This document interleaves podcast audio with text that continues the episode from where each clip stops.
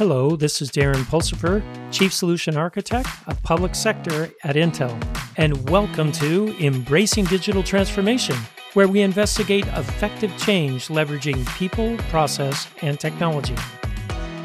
On today's episode, we're going to talk about managing risk in the face of ransomware with special guest Steve Orrin, CTO of Intel Federal.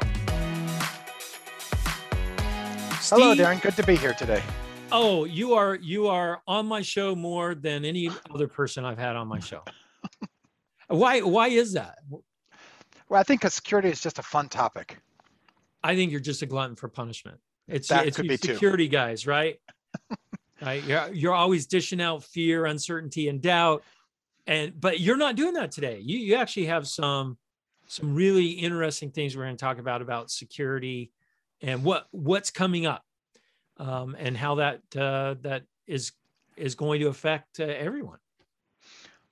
So yeah, I mean, we're seeing some really interesting trends. If you look over the last year of what's happened in the marketplace, what's happened in the industry, um, we've seen uh, a rise in the number of attacks, the sophistication of the attacks, and it's really come down into sort of three key areas of attack. Um, I mean, again, cybersecurity is this huge domain. We see attacks across every possible avenue or area, but three vectors really seem to be a recurring theme. And I don't think anyone would be uh, surprised that ransomware is probably at the top of that list, um, with just the sheer number of organizations and companies being hit by ransomware, uh, and it, the fact that it's just always in the news. The more uh, recent supply chain attacks, uh, you can think of SolarWinds, but there have been some other very interesting supply chain attacks that are of note and then just the continuum of uh, data breaches. Uh, most recently, McDonald's had a, a, a, global data breach, and others. And so I think if you look at the the key trend, it's those three vectors are really the ones that keep happening over and over again, or that really are stressing the systems. So uh, stop right there for a second. Why do you think? Because you kind of started, the attacks are becoming more sophisticated. So why is that? Um, why are they becoming because those three vectors require sophistication right? So why are we seeing more sophistication now? What, what's leading to that? Well i think it, you know you go after the money. And so organized crime nation state actors and uh, other threat agents um, recognize that it takes sophistication to, to compromise and thwart the current security controls that are out there uh, to be able to stay stealthy longer so that you can do more damage or gain more data and so, in order to be able to be stealthy longer, to be persistent in the organization, or to be able to, to uh, enable the scope and scale that they're looking for, it requires a, it's a constant cat and mouse. So as our security controls in the security industry get better and get better deployed, and our turnaround time on vulnerability patch management gets better, and our detection rates get better, the adversary continues to get better. But I think one of the trends we've seen for a number of years is just the level of maturity that we're seeing in the threat agent and the, in the adversary. They, just like our own organizations have software development lifecycle processes, have you know sort of tools that they build off of and frameworks they work with. So does the malware community. They've got good process for building quality into their systems. There's purchasing and selling and borrowing of code amongst different organizations. They learn from each other. They share information. There's dark web information sharing where various different threat actors work together to build better threats, better malware. All right. So what you're telling me is they're becoming better organized. They're hiring DevOps engineers, right, to run pipelines. So they're they're they're actually running these like companies now.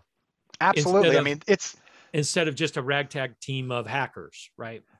The, the the the threat agents are in the billions of dollars of of outcome. And so, in a billion plus dollar industry, with, and depending on which uh, analyst firm you look at, it's either a nine billion dollar industry, could be a ten billion, you know, thirty billion dollar. The threat agents are making lots of money, whether it be through ransomware, through data breaches, through credit card breaches, and a variety of other mechanisms. There is big money on the on the adversary side, and that big money drives the need for maturity, just like you have in the in the positive side.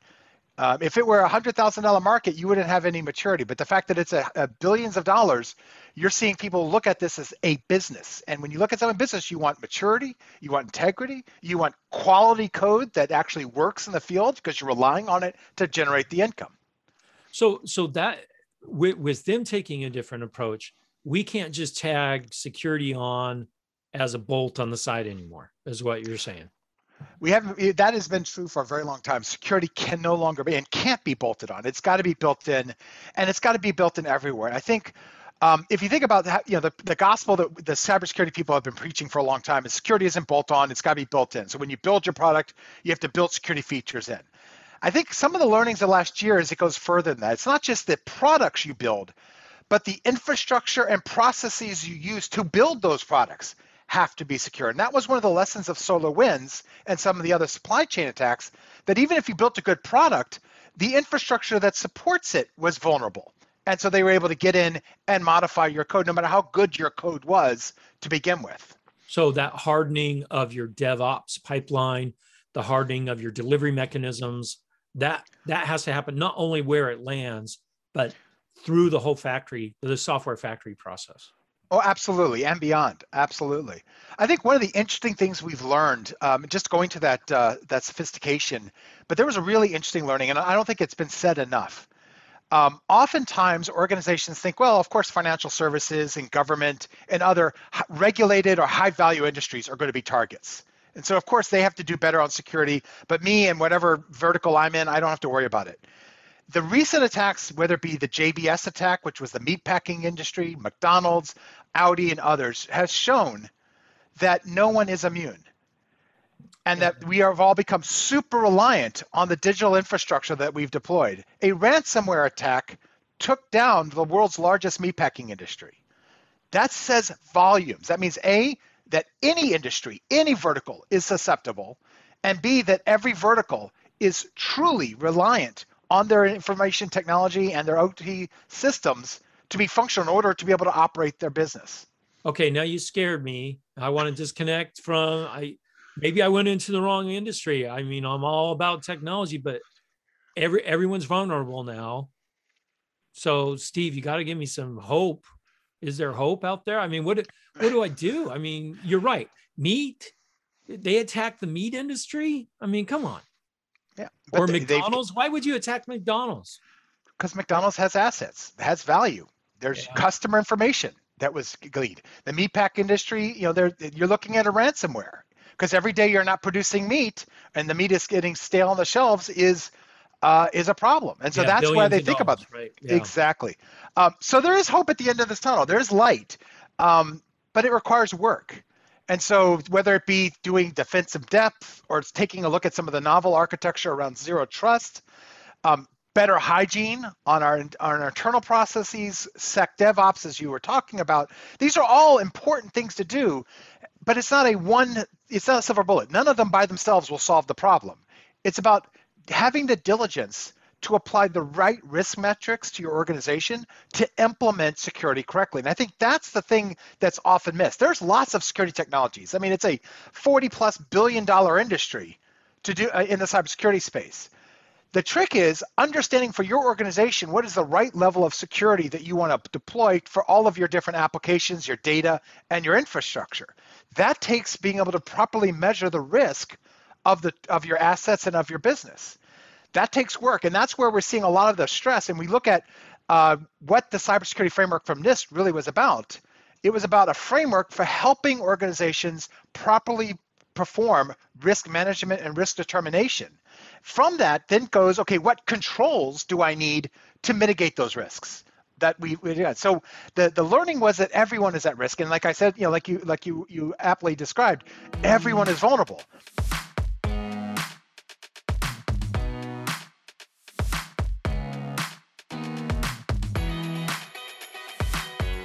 The solution is to understand what is my risk so that I can secure it. If you don't understand your risk, no amount of security controls will actually do the job because you don't know you're applying it to the right place. Yeah, because you can't apply it everywhere, is what you're saying, because there's too many. That that's a, I, I think that's interesting too. There's too many tools. There, right? I mean, what tool do I apply where? Um, you know, it's like it's like going into the hardware store nowadays, right? I can't just buy a hammer right? There's how many different types of hammers? I just want to hammer a nail. I just want to do something, but you can't do it because there's so many options. And now there's training involved and doing it right. I still just get the biggest hammer I can find and use it. Um, but here's the thing: if you knew what you were building a shed and using wood, and you had wood nails, you'd know exactly the right hammer for the job. Um, and that's what risk only, is about. Only because I went to YouTube and looked it up. and and and you know, and that's harder to do with security tools, right? A lot of these tools, because I played around with them, they require a lot of knowledge up front to understand those things. So where do I go? If if you know I'm a mid-sized company, or maybe I'm in a company that's not high tech, I don't have you know I don't have a bench full of expensive CISO or uh, you know security experts. Where do I go? Is there a place that I can go to to find out is NIST the right place? Where do I go to find out how, how to go forward? So there's some really good questions there. Um, there are great resources out there, whether it be SANS uh, as far as training. Uh, there's groups like ISACA for being able to uh, get access to information on how to do security risk assessment, how to do audit properly. So there are great organizations out there um, that you can get that information. There are companies that are their business is to help you understand your risk or help you understand how to deploy technologies to vet those things. So there's lots of, obviously, lots of tools out there for you. The key is um, starting with what is the right set of policies and risk for your organization. One thing that I, and I think that zero trust, as much as it's been a architecture for a long time, one of the tenets of it is the is this notion of what's called default deny.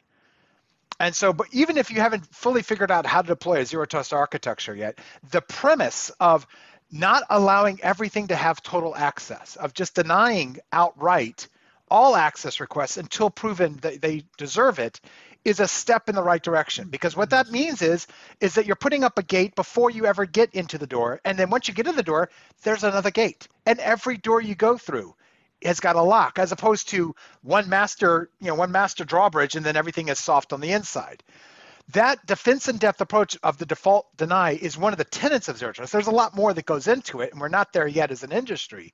But I think that is, alone is a key thing. But if you are a CISO um, or a, a, a, a, CEO of a small business and you're worried about how do I properly do this, there are some great resources out there. Whether it be things like, you know, if you're a big enough organization to have the resources to do a cybersecurity framework, great. If you're not, there are good trainings you can get uh, from SANS and ISACA. There's things like the security scorecard. There's uh, open source tools that are available. How do you rate your implementation across the what they call the different vectors of security? You know, detect, identify, authenticate, uh, re- recover. There's there's tools out there called the security scorecard that will help you assess a particular application or a, t- a particular business process. But it takes work, and then again, what we find is that small businesses often playing catch up yeah. because they just don't have the resources. And that's where companies like MSPs come into play, um, managed security providers, where they do this for on your behalf. It's important to note that you need to vet those companies well because they themselves have become recently have become targets of the ransomware and the and the supply chain attacks because they know it's a it's a scaling function. If I hit one MSP, I get 1,500 customers in one fell swoop, which is what we saw with the K, the Kaseya attack. So again, there's there are things you can do, but again, there's always you know a risk involved. So you have to properly evaluate that risk. So I, I love how you said let's use some managed um, security providers, because if you're if you're a mid-sized company, your your strength is not necessarily cybersecurity, and just like you might have a security agency that uh, secures your physical plant, you want to do the same thing for your infrastructure hire someone that understands how to do it that can always be i love that i love that approach. I think that's a good approach. But one thing i would say though is that even though you're not going to have the team you're not going to have the money to afford a large team you should still always have one at least somebody on the inside who is trained who is an expert because you want to be able to have them have that local context and domain experience inside your organization to work with that MSP. Because if you punt everything outsourced and have no training or, or, people inside that can take that and build that in, it's always going to be outside. You're not going to be bringing that knowledge in and proliferating it through your organization. Because it's, again, even with the MSP model, all they're doing is managing your security tools and configurations for you. They're not imparting a lot of security wisdom to your business units, to your IT folks, and gotcha. so forth. So you still need a CISO that establishes your security policies, your posture, your risk assessment. you still need someone to do that work. Absolutely, and you need that person to have you know a, a, a several security architects or implementers so that they can go forth and actually help the organization better prepare and be able to deal with events. And so you still need, even if it's not a big team, every company should have a team. It has to, and, and in the light of the recent attacks and threats that we're seeing out there, there's no excuse anymore to say, "Oh no, I just didn't have enough money to to fund a small security team." So let's talk about money because ransomware seems to be the biggest moneymaker in this in, in this industry right now. Well, it's the most visible. Mm-hmm. Okay. So what what do you do to help counteract ransomware? Just some simple tips. It's a good question. Um, when we look at malware, so a lot of the good tips are sort of before you get hit. Probably, you know, after you get hit, you're really in a bind. So we'll talk about that in a second. Okay. Beforehand, there are some things you. Number one, backup, backup regularly, and keep backups offline. Have pristine copies of your data and of your systems and of your applications and of your configurations in an offline out of band storage environments, whether that be taped backup if you're, you know, God forbid you're still using that, an offshore, you know, a, a cloud-based service provider, a USB stick that you keep in a vault. Have pristine copies of your data and of your most critical infrastructure and data sets and architectures so that if you get hit, you have the ability to recover, even if it's going to take you time to buy the systems and, and deploy them, your data, at least some form of it, still exists. That's now, one of the things that. How long do you need to keep those back? Because sometimes you may have the ransomware sitting in your backups, won't you? I mean, well, that's the, the key is is that the, the ransomware is once it starts doing its damage and starts encrypting files, it's fairly quick that you find out it's done. It's it typically waits and then it starts encrypting things, and then by the time you figured it out, it's done the encryption. If you're doing regular backups of data of the data itself in clear form or encrypted by your applications, and you're verifying those, it's again, it's got it can't be just well, just back up whatever that directory is. I don't need to look at it because you'll be backing up the the encrypted uh, data sets. But if you're monitoring the data and making sure that you've performed appropriate encryption and controls on that, and you've got security controls on what can access those databases, that will give you some you know, some pristine version. You want to have a good six months of clean backup data so that you can recover back to a known good state once you figure out what happened.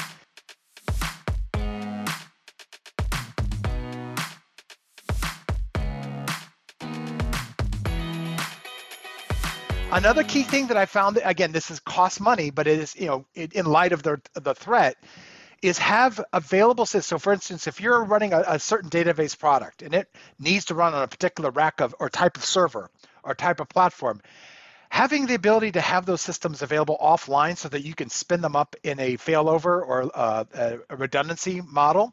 So, business continuity planning. A lot of people do business continuity planning from a you know physical disaster, flood, power outage, what have you. Having some systems available where you could quickly deploy those VMs and those containers with your database, with your HR systems, with your custom relationship management, whatever those mission critical enterprise applications are, to get you back up and running while you both figure out what went wrong, but also while you wait for your OEM to or your your supplier to ship you new systems. If you can't recover, having the ability to get back at least partially up and running is going to be absolutely important. And so having redundant systems available that you can then bring online, having the ability to go to the cloud when needed, to burst to the cloud so that you can recover even if in a cloud ba- uh, basis until you get your local systems back up and running. Those are kind of the techniques that you could I was going to say cloud would probably be the easiest, right?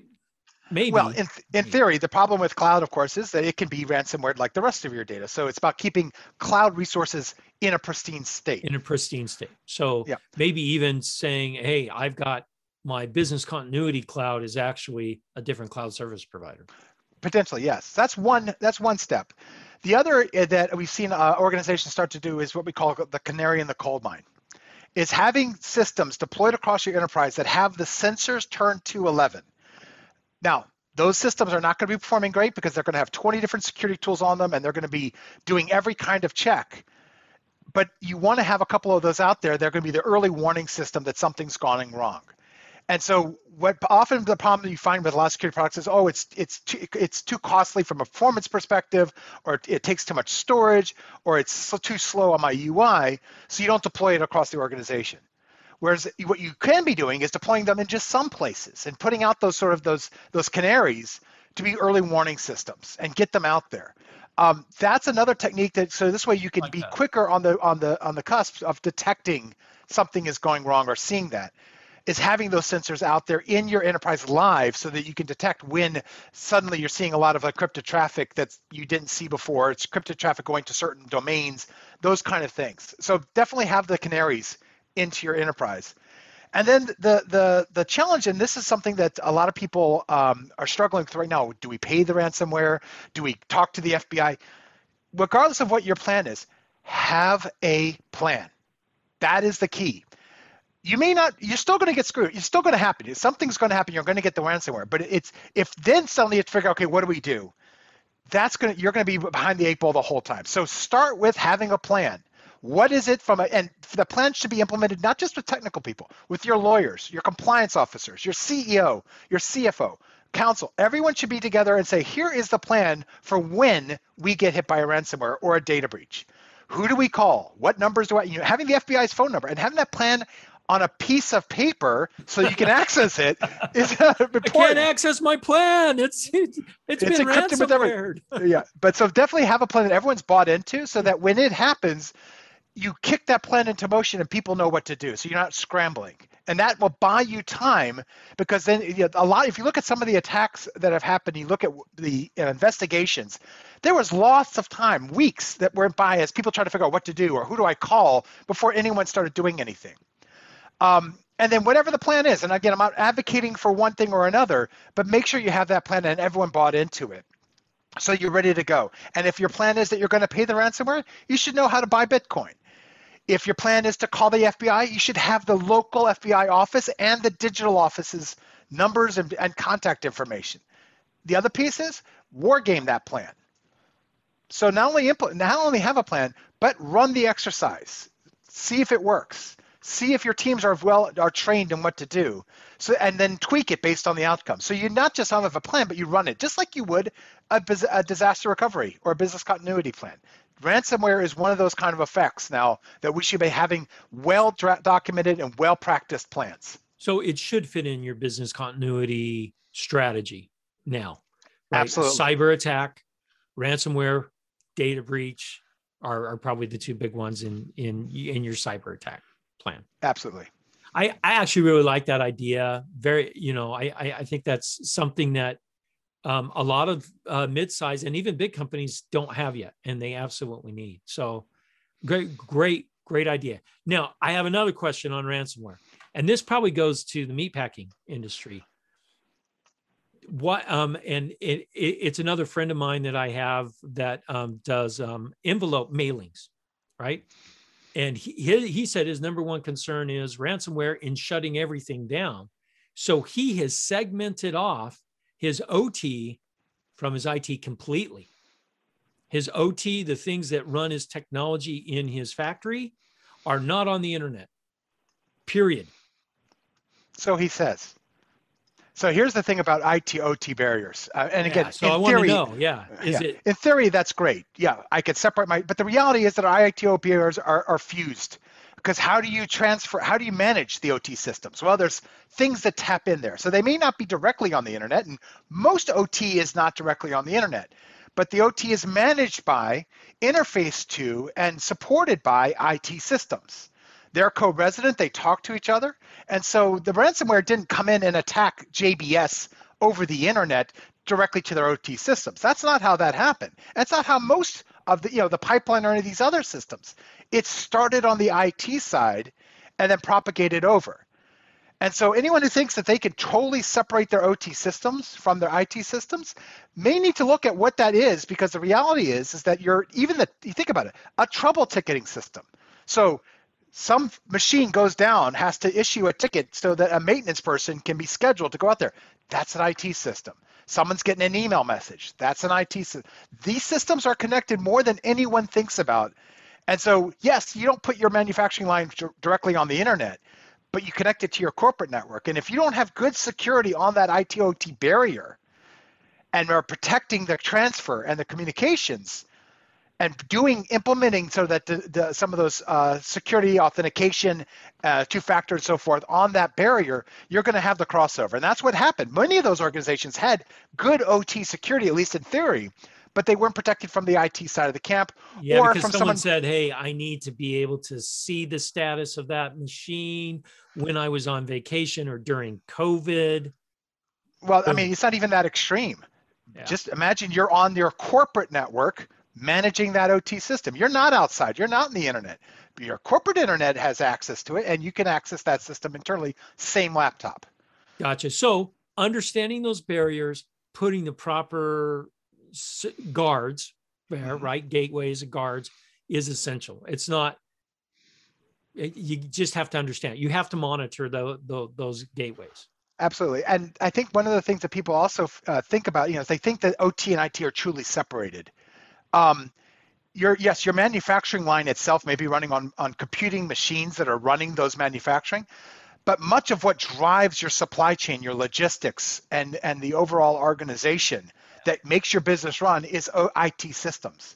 You may be producing meat or producing a widget, but how you sell that widget, how you get the, the raw materials into the warehouse to get that widget It's all IT systems. So if they go down, your machines may be able to be able to run, but yeah, nothing's going to leave and nothing's going to come exactly. and so I think that eh, the, the idea that we can just sep- wall off the OT from the IT and then we're good, it's important because those those OT systems are harder to secure but it's more than just saying, well, I did that and I'm good. Your IT systems are mission critical. And I think that's the learning is that we are reliant on digital technology for all of our businesses.